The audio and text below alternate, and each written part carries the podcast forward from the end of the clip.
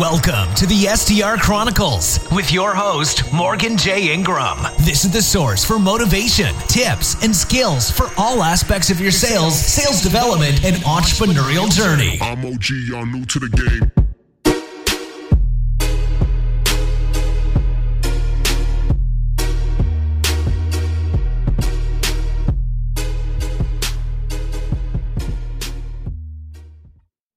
Hey, what's going on, everybody? Here for another interview where you guys will get tactical advice, get some strategies that you can work on, and get yourself in the right process across the board, as you all know that we do with these interviews. And I'm excited here today, Doreen. We met at an event, Sales Confidence in UK. I don't remember, what was that, like September maybe?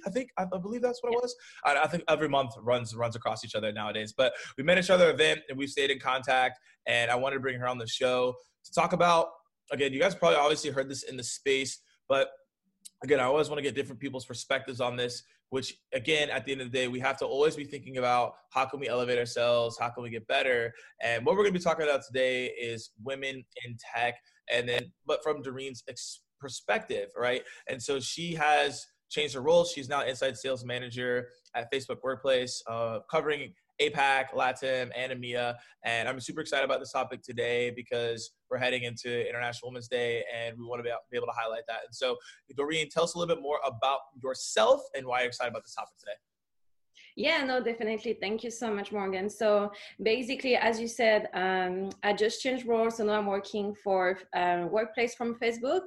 So it's a very challenging role where I am now the inside sales manager. So basically, I have three different teams. I have a team of inside sales rep. So basically, they'll be closing deals, and then SDRs that will be taking care of all the inbounds, and OBRs that will do the outbounding. On all the three territories that you said.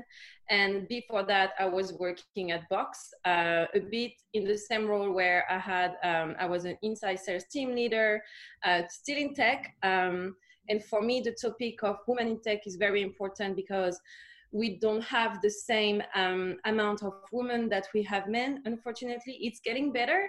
So definitely we see more women in tech, and I hope to see almost 50% very soon. And we don't see as well a lot of leaders that are women. So that's something that I really care about. I'm happy that at Facebook, we see a good diversity on this, but I really want to get to a point that it's across all companies, and we get as well a great awareness of this role, and that we're not shy about it as well.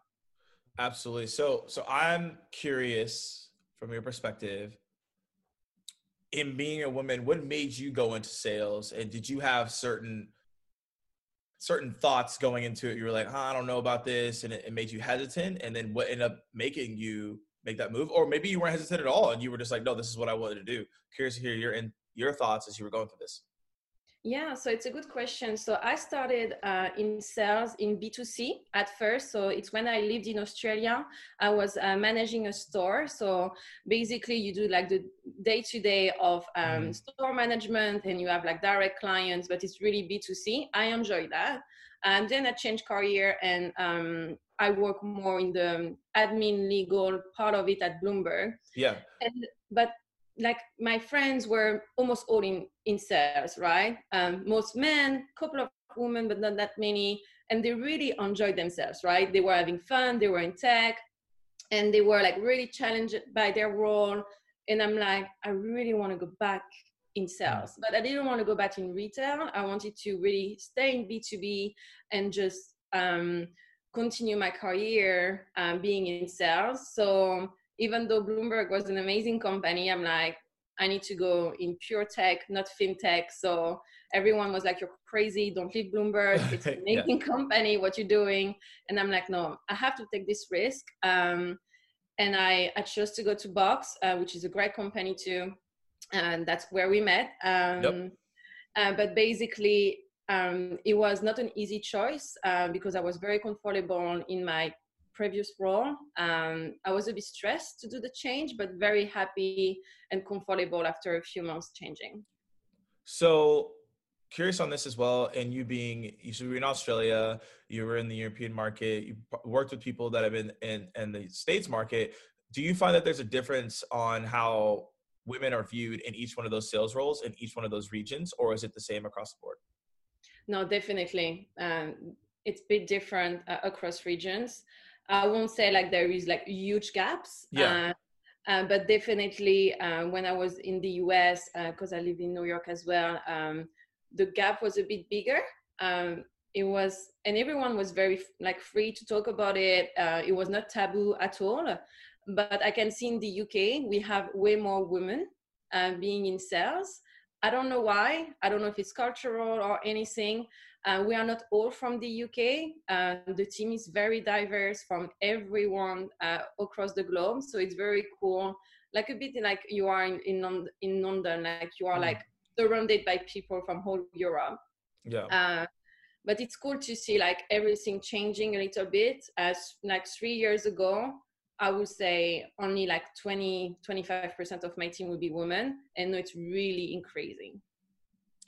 Yeah, no, and that's good. And then, so how are you going about, so someone mentioned this the other day in interviews, the way, if they were a woman leader and the way that they interview when a women's come in is different than how they interview a male. So are you seeing that the same way when you're looking to recruit people that are diversity, or do you treat the interview the same? I'm curious to hear your thoughts on that as well. No, I treat people completely the same. They're women or men. At the end of the day, I'm not looking to hire only women. Yeah. If men are better, they're better. I want the best in my team. For sure. You know, absolutely, absolutely. So I really don't care about the background, but I can see a difference the way people interview, 100%. Women who interview a bit different than men, and they will not show off the same like experience and qualities. They will as well sometimes use like excuses for being successful, like, oh, I was so lucky that I got this role. And I'm like, no, maybe because you worked very hard that you got the role. No? So there is this kind of difference when a man will say, yeah, I worked very hard, I did this, this, and this, and I got that role. Yeah. So it's really different the way they will like really portray themselves. Yeah, and I even like thinking about that in further detail is when you're doing these interviews, you mentioned backgrounds. Are there certain backgrounds that you look for? And the reason I'm asking that question and where I'm going with it is, and some people, like when I was hiring, I always looked at, did this person have a sports background or an insurance background, or maybe they were from hospitality? Do you look for the same thing? And then if you have, what profiles or backgrounds have you seen to be successful? I won't say I look like for a particular background, but I love to see people like with international experience, because normally they're more open to like different culture, and because I cover different territories in different continents, I really need them to understand the difference in all the cultures. So definitely that's a big plus for me. When I hire for SDRs, I'm not looking for someone with sales experience. I'm more looking for a personality, someone with a good grit, someone that is motivated and that doesn't shy away from a challenge. So that really is something important. And as well ensuring that, you know, when you're an SDR and you're on front line, making sure that the first calls, they won't take it personally. They will be tough enough to continue dialing, you know. So it's more personality than background. No, and so for the personality, what type of questions are you asking to figure out they have a personality? Because anyone can fake a personality in the interview, and then you hire them and like, oh, this person's a dud. So how do you make sure that this person is someone you want to talk to or hang out with? Yeah, like it's always hard because at the beginning, like, are you faking? Like, is it true? Yeah.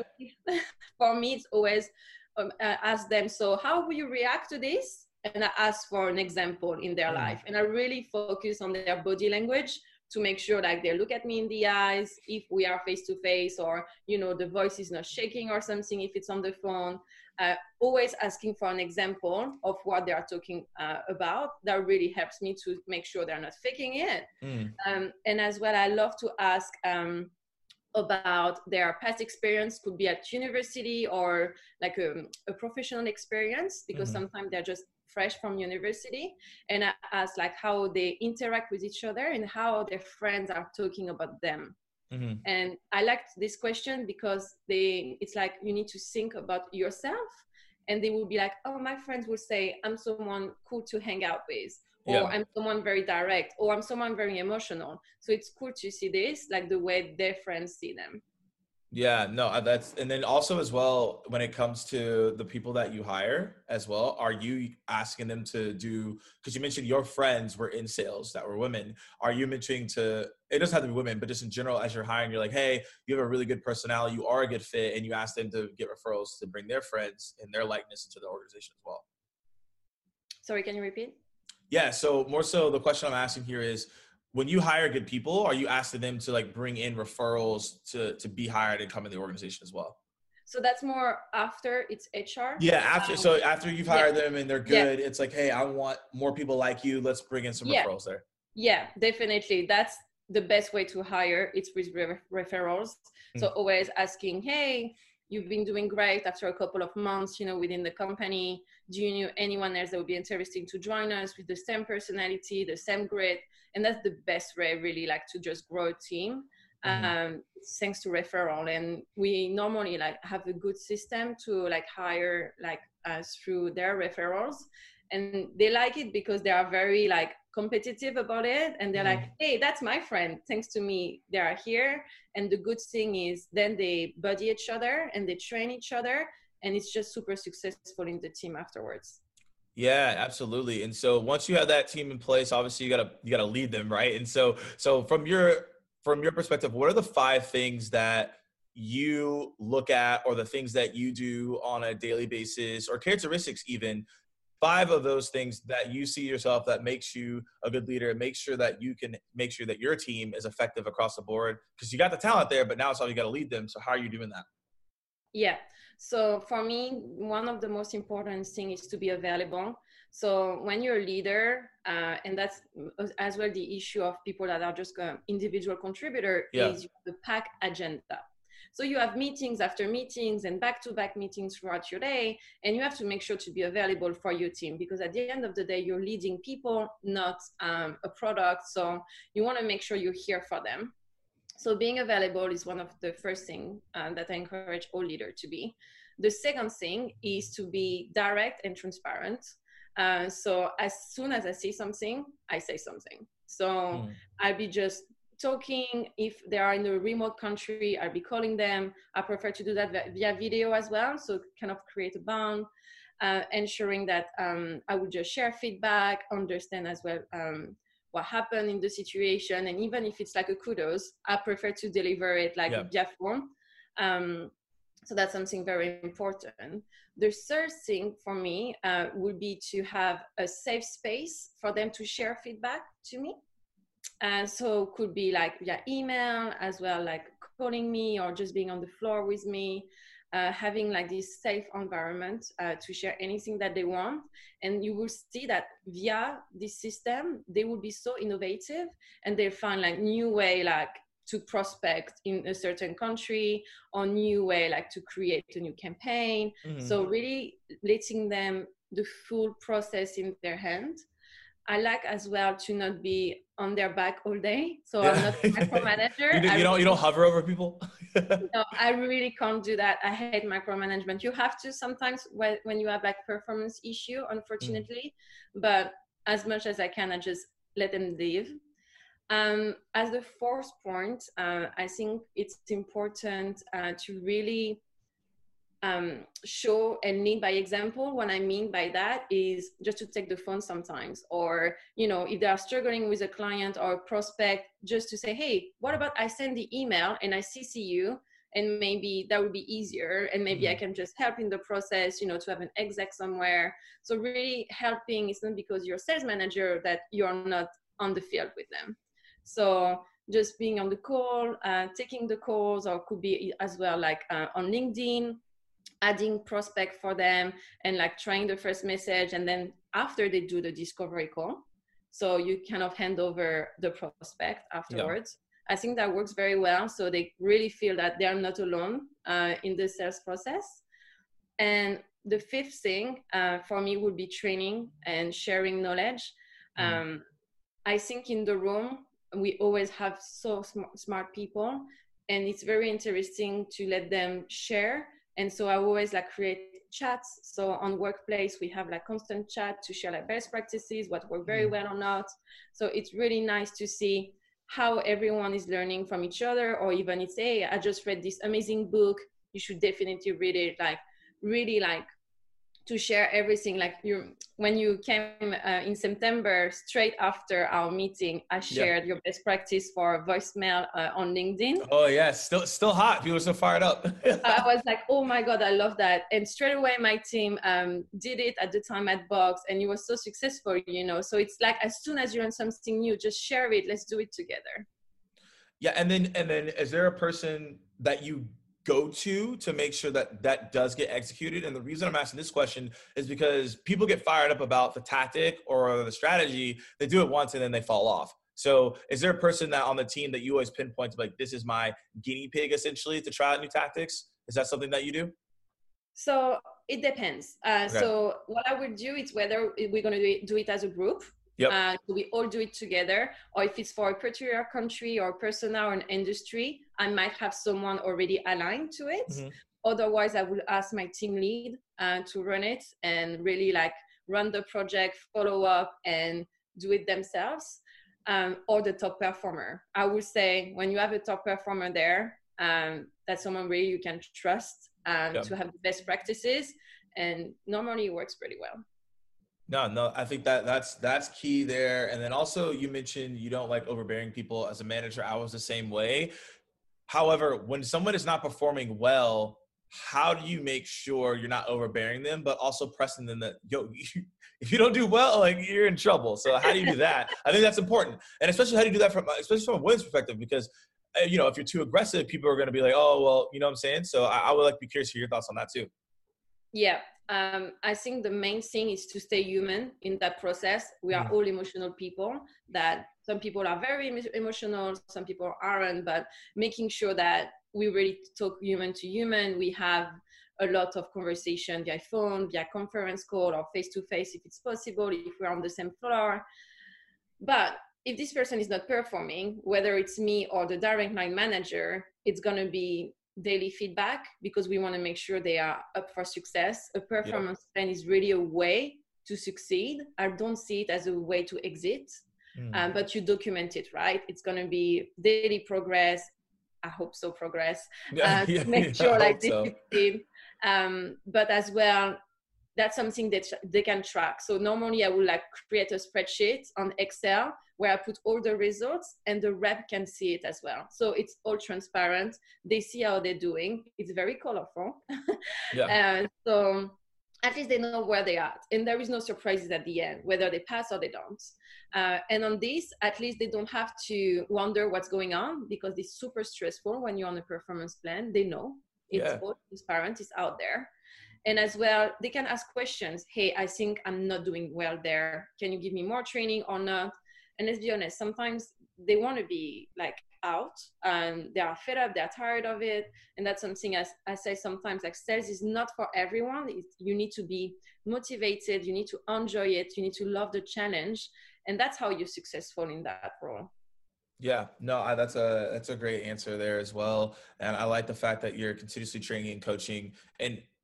And this is just a question as a whole, is just from a leadership standpoint, why do you feel like a lot of leaders don't focus on coaching and they stray away from that? It's something in the market I've seen a lot lately where people aren't actively coaching. They're just like, yeah, go do 50 dials, go figure it out, instead of being like getting in the trenches with them. Why do you feel like that happens? I think people are really thinking that they're too busy, and it's a lack of organization, because genuinely, I think everyone wants to be a good leader. Everyone wants to coach people, but I think it's a lack of organization that your calendar is busy. You have to report to other managers. You have to report for business. You have like certain targets to achieve, and that's super stressful. It's stressful for the reps because they have to create opportunities. It's stressful for the manager because we have to close ARR. You know, everyone is stressed. But I think organization is key. I always put in my calendar some block where it's whether for me to respond to some emails, or for me to ensure to follow up on my projects, or as well to put some training and coaching with sales enablement team, and for me to communicate to the team. So by blocking your agenda, even if it's tough to put do not book in group, do not book. I think it's good because it lets you be creative and coach people. And you can use that time even like for yourself to really like take a step back and think about your week, whatever you need to do. But to block your calendar and organize yourself, then you have no excuses to not be available, I think. And what made you do that? Was it something? Was there a time where you became overwhelmed and you weren't organized and something bad happened? Like, what made you get more priority on the things that you do? So my friends know that I'm a freak of organization. I used to create spreadsheets even for holidays. They were very stressed about it. I enjoyed it. So I need you to come plan all my parties. That's what it sounds like. Yeah, I will enjoy it. Like, you look at my phone, I have reminders for everything, even little things. Like, it's just insane. I'm not stressed with this. I just enjoy it. I don't push people to do that because everyone say you're crazy. But I've always been so organized. Even when I was a student, I was part-time working as well as a cashier manager. So I was managing all the students that were in a big Tesco in France. It's called Auchan. And I had to handle this job and my studies. And from that time, I was very organized to really like say to people, can't go out, can't do this, need to work, need to study. So since that, I always like even block myself from doing other things. Yeah, no, that sounds like it has helped you in your personal life as well, because based on the activities that you do. And I think that's important for everybody listening as a leader. I think people think as an individual contributor, oh, I just need to organize my time. But no, as a leader, you need to organize your time as well. And that leads into this question too. You know, you being in a leadership role and doing it in multiple companies, you found yourself, you know, you said that story at the beginning, getting yourself into sales. Why did you decide to go into leadership and not stay in an individual contributor role? And through that, what are some things that you've seen as obstacles in staying in a leadership role? And what have you seen as the benefits that you've stayed in this role as well? It's a very good question. I don't want to be cliche or anything there, but I just love leadership roles and I love coaching people, seeing them grow. I know it sounds cliche, but I knew that from the beginning since I had my first leadership role when I was a student. So that's why when I was studying in France, I stopped my studies in France and moved to Australia to do a master's of management that was available in Australia and not in France. I was very focused on developing those core like theoretical knowledge on management. So from that, I really just couldn't like imagine myself being only individual contributors. I just wanted to share, help people and manage as well others to ensure like they are like succeeding in their career as well. And I think when you're really coming from a good place and you don't care about like title and these kind of things, it works very well. So sometimes you have to understand that you don't need a title to be a leader. So at Bloomberg, I didn't start as in a leadership position, but you can act as if, like, you can help people, you can coach people, you can train. Like, the title will come at some point, but you have to act before the title, and that will really help you out at the end. Yeah, absolutely. And to wrap all this up, question I have for you is, as you've been in this leadership role, what has been the best advice that you've gotten from other leaders, maybe other women leaders, that you would like to give to maybe other future leaders that are listening to this podcast right now and they want to be in the same position as you? Yeah, that was a good question. So I had a very good advice from my first manager. She told me to always be transparent and as well to put equality before anything else. So as a leader, and we are human, you will always get along with some people and maybe with not with others.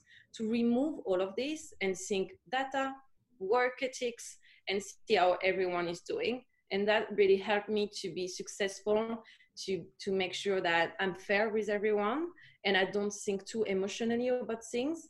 And it helps me to have as well quick decisions making in the process. So, and with transparency, people know where they are at, they know what to expect, and there is no surprises at the end.